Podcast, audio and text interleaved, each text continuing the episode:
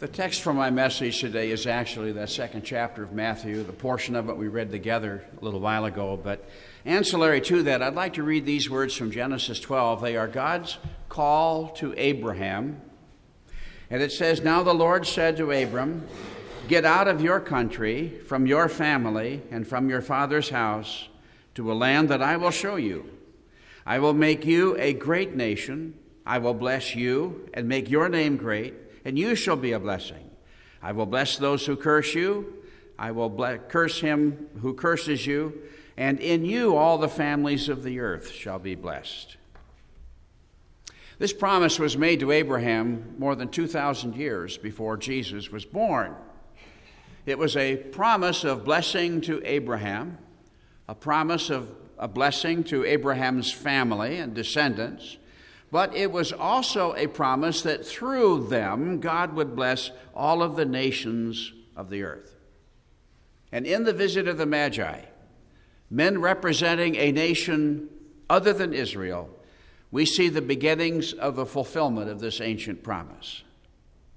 This event, the visit of the Magi, is one of the most familiar of the Bible, and yet it's also one of the most mysterious. We who know the story well discover that every time we read it and think about it, we have more questions than we have answers. We wonder about these men. Who were they? What was their status in whatever land they represented? We wonder where they did come from. We wonder when did they arrive? We wonder what was it that they saw in the night sky that triggered their awareness that the messianic king had been born. And we wonder where they've been already transformed by the grace of God, whose lives were forever changed by finding Jesus, or were they simply running an official errand and left unchanged by the whole experience? On this second Sunday of Advent, I'd like to look with you at the visit of the Magi. In that regard, all of us have probably had the experience of discovering that something we have always believed to be true is not, in fact, true after all. Examples of that abound. For example, if I were to ask you during the Salem witch trials in Massachusetts back in the colonial period of our history, how many witches were burned at the stake, what would your answer be? It's easy to imagine that some would say, well, maybe 50, maybe 100, maybe as many as 200. But the answer is none. 20 people were found guilty of witchcraft in, in Salem. 20 people were put to death because of that verdict, but not one of them was burned to death. If I were to ask you, what's the speed of light? I'm sure that most expecting a trap by now probably wouldn't be any answers, but apart from that, I can imagine a junior high school boy who loves science raising his hand, eager to answer. It's 186,300 miles per second, he would say. And everybody would nod our heads. And that's what I would have said until very recently. We all know that light travels very, very fast. We're all familiar with the phrase light year. We understand that that's how distances are measured in space. In fact, we've all tried to do the, the calculations and we've been all staggered by the immensity of space and the distances between things in space. I was reading a book recently called The Book of General Ignorance. And I was surprised to read that the speed of light is not a constant.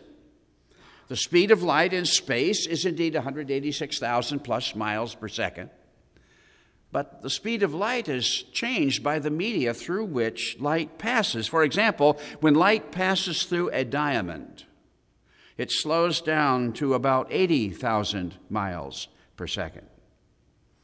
Scientists have reduced the temperature of sodium to minus 272 degrees centigrade and found that when light passes through sodium at that temperature, it's crawling along at a bare 38 miles an hour.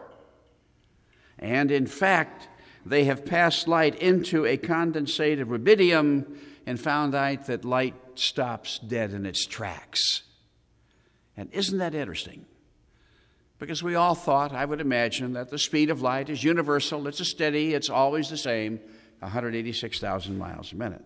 This book also, or uh, a second, this book also takes issue with the common assumption that until the advent of more or less modern science, people on earth generally believe that the earth is flat. And in fact, the book claims that this is a fairly recent idea, and it was not true of the ancients at all. They say that in 1828, Washington Irving wrote a book.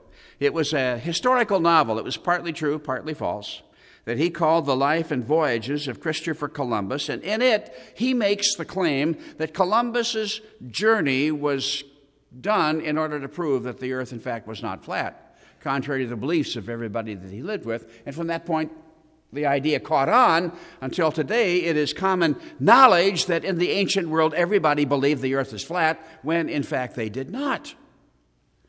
In our Bibles, in Isaiah 40 22, we read that God is the one who sits above the circle of the earth.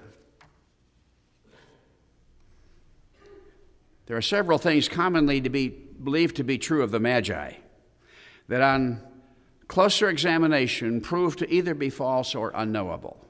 And some of these errors have found their way into the hymnody of the church, and those of us who know the scriptures well realize in a song that we sang very recently.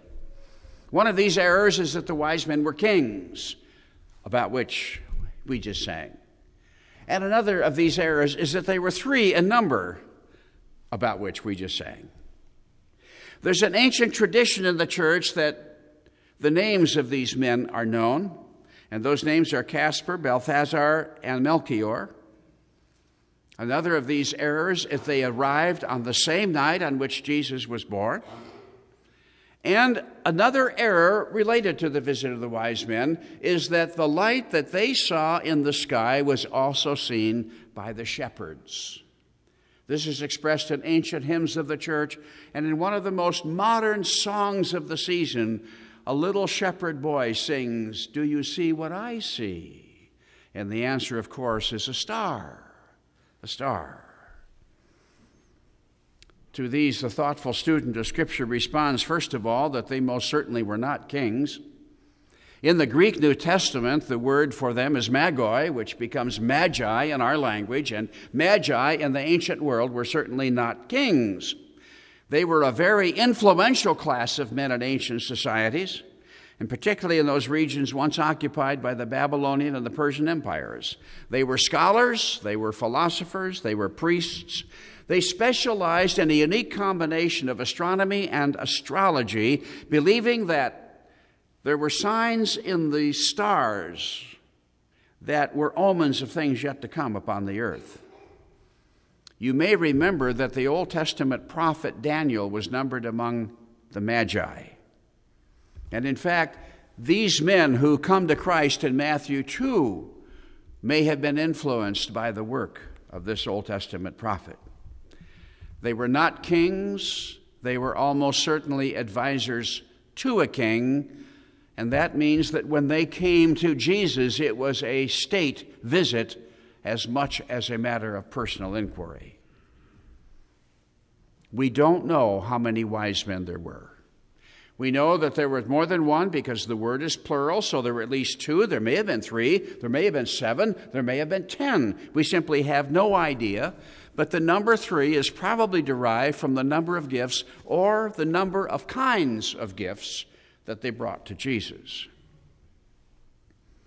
The only record that we have of the lives in general and the visit to Jesus in particular of these men is found in the second chapter of Matthew. There is no other mention of them in the Bible, no other mention of them in the literature of the ancient world. And so, while we know that they had names, we have no idea what those names were. And the idea that they arrived the same night that Jesus was born is manifestly not true. Luke tells us about the visit of the shepherds, Matthew tells us about the visit of the wise men. When we put these two records together, we notice some very significant differences in their language. For example, in Luke, at the visit of the shepherds, Jesus is a baby, But in Matthew, when the wise men came, he is a child.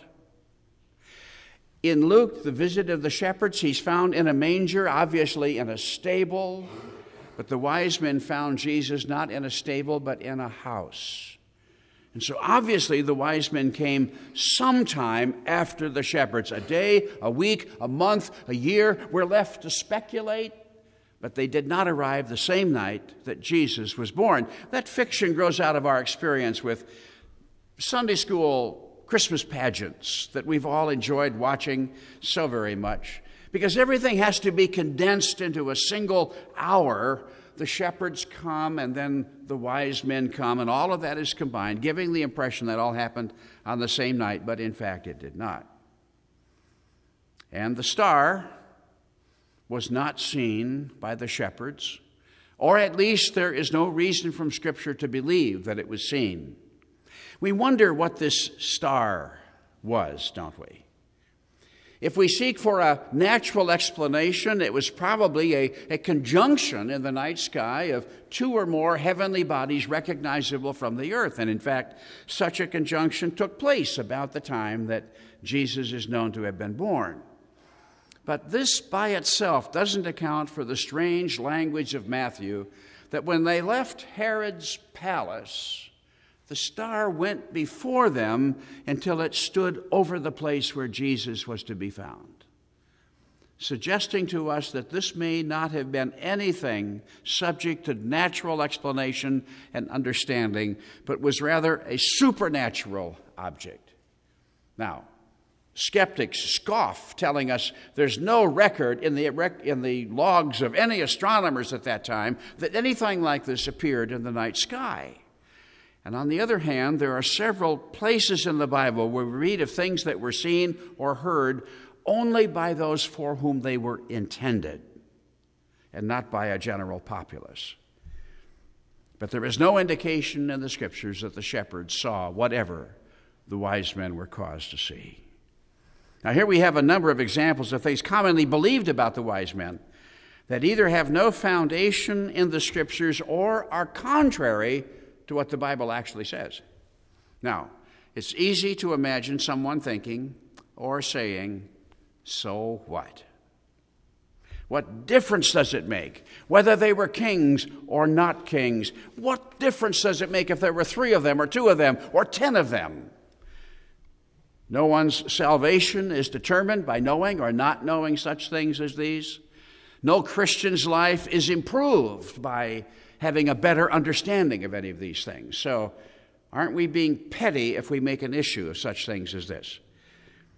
Well, maybe we are, and maybe we aren't. The persistence of these common errors, perhaps among some of us this morning, has a greater significance than is immediately obvious. If I discover that I have believed such things as these, things that are so easily discredited by the Bible, which I believe to be the Word of God, then I have to ask myself, what else have I always believed and taken for granted that is also contrary to the teachings of God's Word? Am I moving through the days of my life? Each step along the way taking me closer to my grave and His judgment believing things that are not true. As a Christian, my earnest desire should be to know God as completely as I possibly can, to understand His truth as thoroughly as I possibly can, to serve Him as well as I possibly can. And this requires that I strive to grow in my knowledge of His Word, for it is only here that I learn about God and about His truth and about His will for my life. If I find that my understanding of the inspired history of the visit of the Magi is marked by easily discredited error, then with trembling I have to wonder what flaws are found in my knowledge of those parts of His Word that relate even more directly to my salvation and my service. We wonder what prompted these wise men to undertake their journey. And that question involves another question, and that is how did they know the meaning of whatever they saw in the night sky? The answer to that question might be found in the book of Daniel. If you're familiar with the book of Daniel in the Old Testament, you know that in the second chapter there is a vision of an image made of various materials that represents a succession of old world secular powers and empires. And in this vision, there is an object that seems to come from the depths of space that strikes this image with some force that all of its elements are shattered into dust that the wind carries away. And then the object that struck the statue begins to grow until it fills the whole earth. And Daniel says, In the days of these kings, the God of heaven will establish a kingdom that will never be destroyed. This kingdom shall not be left to another people. It shall break in pieces and consume all these kingdoms, and it shall stand forever. The great God has made known what will come to pass after this. It's quite possible that this prophecy, or a lingering memory of this prophecy among the Magi, was in the minds of these wise men when whatever they saw in the night sky appeared and allowed them to realize what it meant. But still, we wonder what caused them to say to one another, as the shepherds would say in weeks to come, Let's go see this thing that has come to pass that the Lord has made known to us. Their trip, if they undertook it, would be a long one. It would probably be in the neighborhood of a thousand miles. If you were to leave after church and start driving westward and stop about in the middle of the state of Nebraska, you would have driven about a thousand miles. The wise men lived in days of, by modern standards, of primitive travel. The trip would be a long one. The arrangements for that trip would be complicated. Surely there was work that they ordinarily did that would have to be assigned to others. Provisions would have to be purchased, transportation arranged for. And men of this stature in the ancient world would never travel alone. With them were servants to care for them, there were soldiers to protect them, and perhaps scouts to show them the way and lead them along that way. This trip was a lot of bother. They had seen the sign, they understood the meaning of the sign. Why not simply let it go at that? Now, it might be that the king that they served insisted that they go. If the prophecy of Daniel was known and taken seriously at that time, then the kingdom that was about to be established would have a great impact on the kingdom of the wise men. And perhaps their king might have thought it's best to be on the good side of this new king from the very beginning, and they may have gone for no other reason than that. But there seems to be something else involved here, and that's the personal faith and the persistence of these men we call wise. Where would they expect to find a newborn king of the Jews? But in the palace of the capital of the Jews, which was Jerusalem.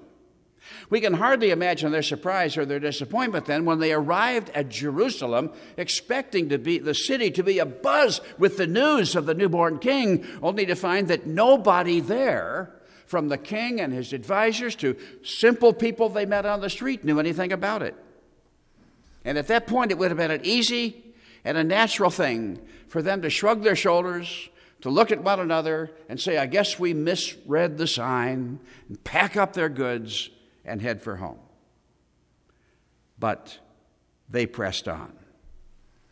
Matthew tells us, in fact, of the barely expressible joy that they felt when they left Herod's palace, and whatever they saw in the night sky appeared again and went before them. And we're told that they actually found Jesus. They fell down and they worshiped him.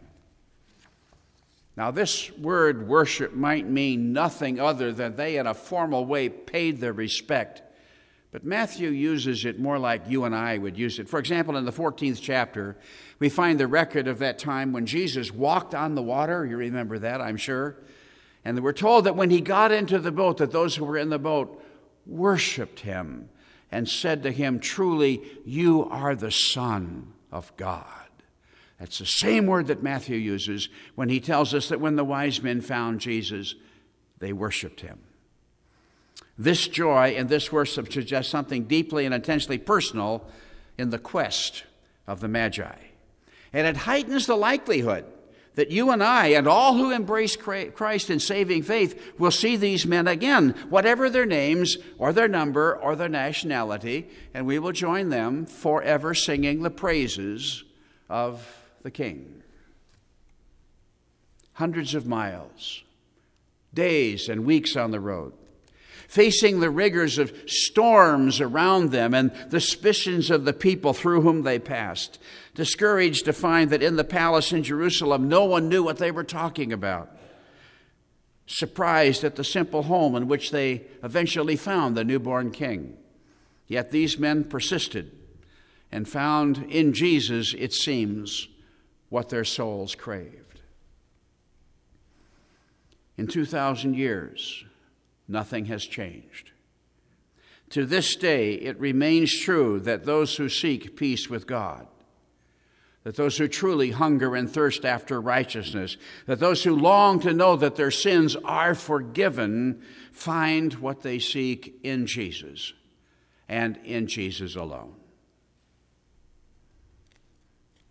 If you're here this morning as a person who is not absolutely sure that you are a Christian, I urge you during this season to accept his invitation.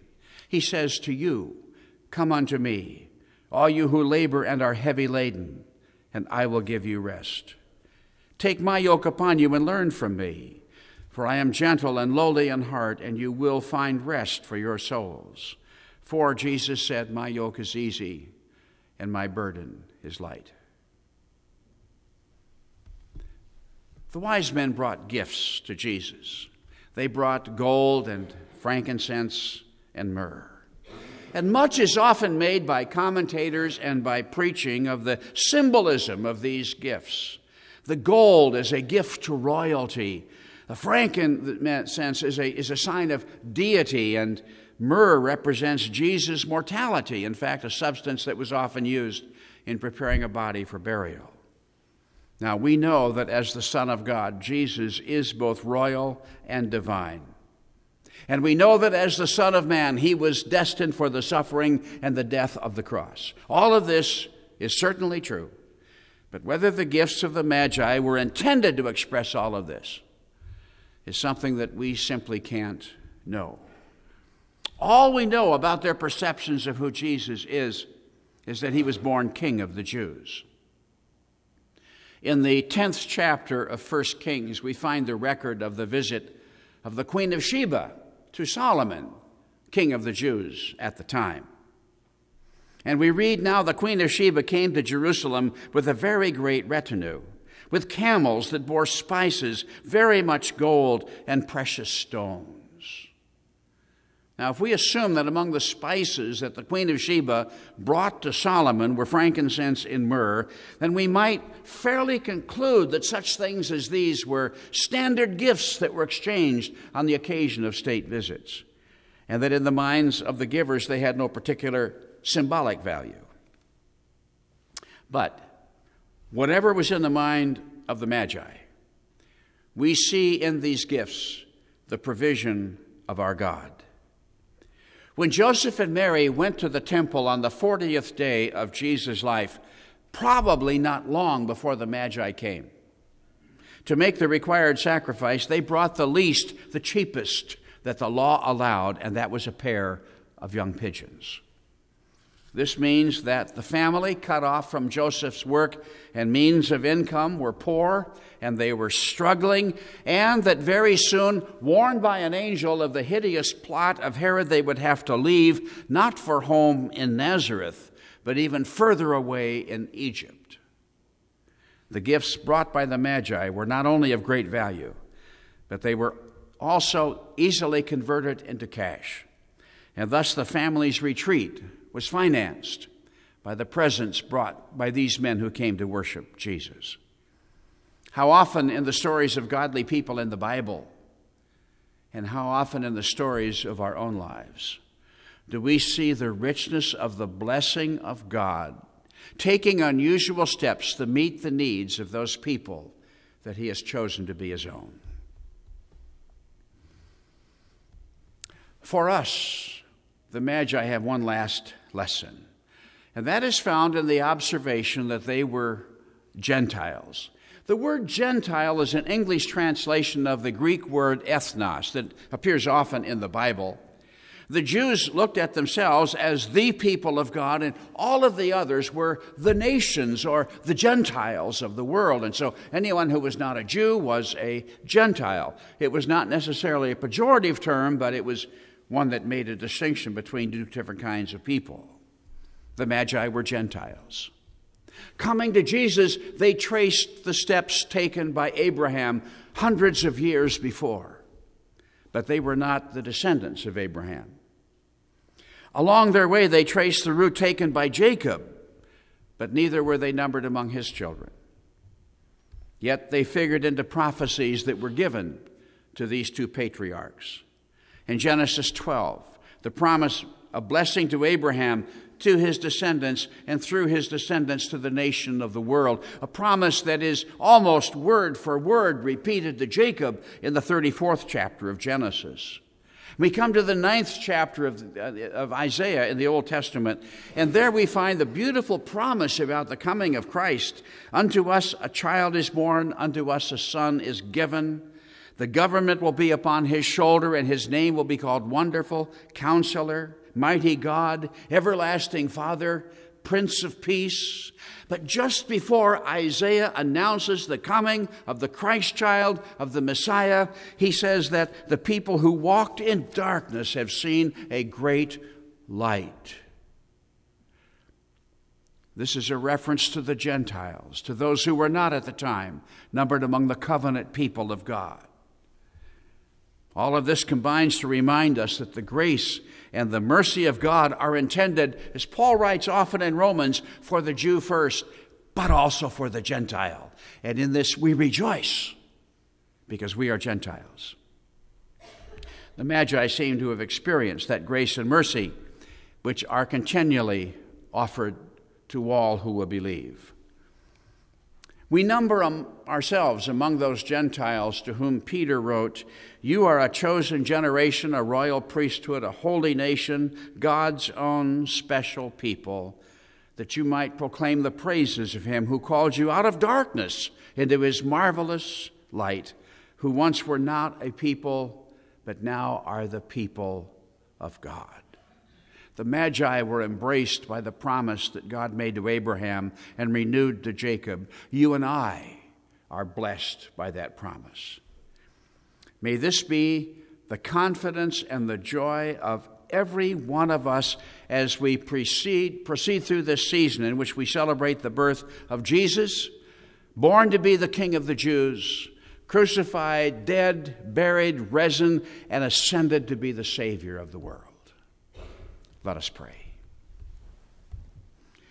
Our God, we rejoice in this season because it affects us permanently and eternally and directly. We thank you for this Jesus who came. We thank you for the myrrh that reminds us that one day his tortured flesh would lie in a grave for us and for our salvation. We thank you for the gold that speaks to us of his royalty and the frankincense of his deity.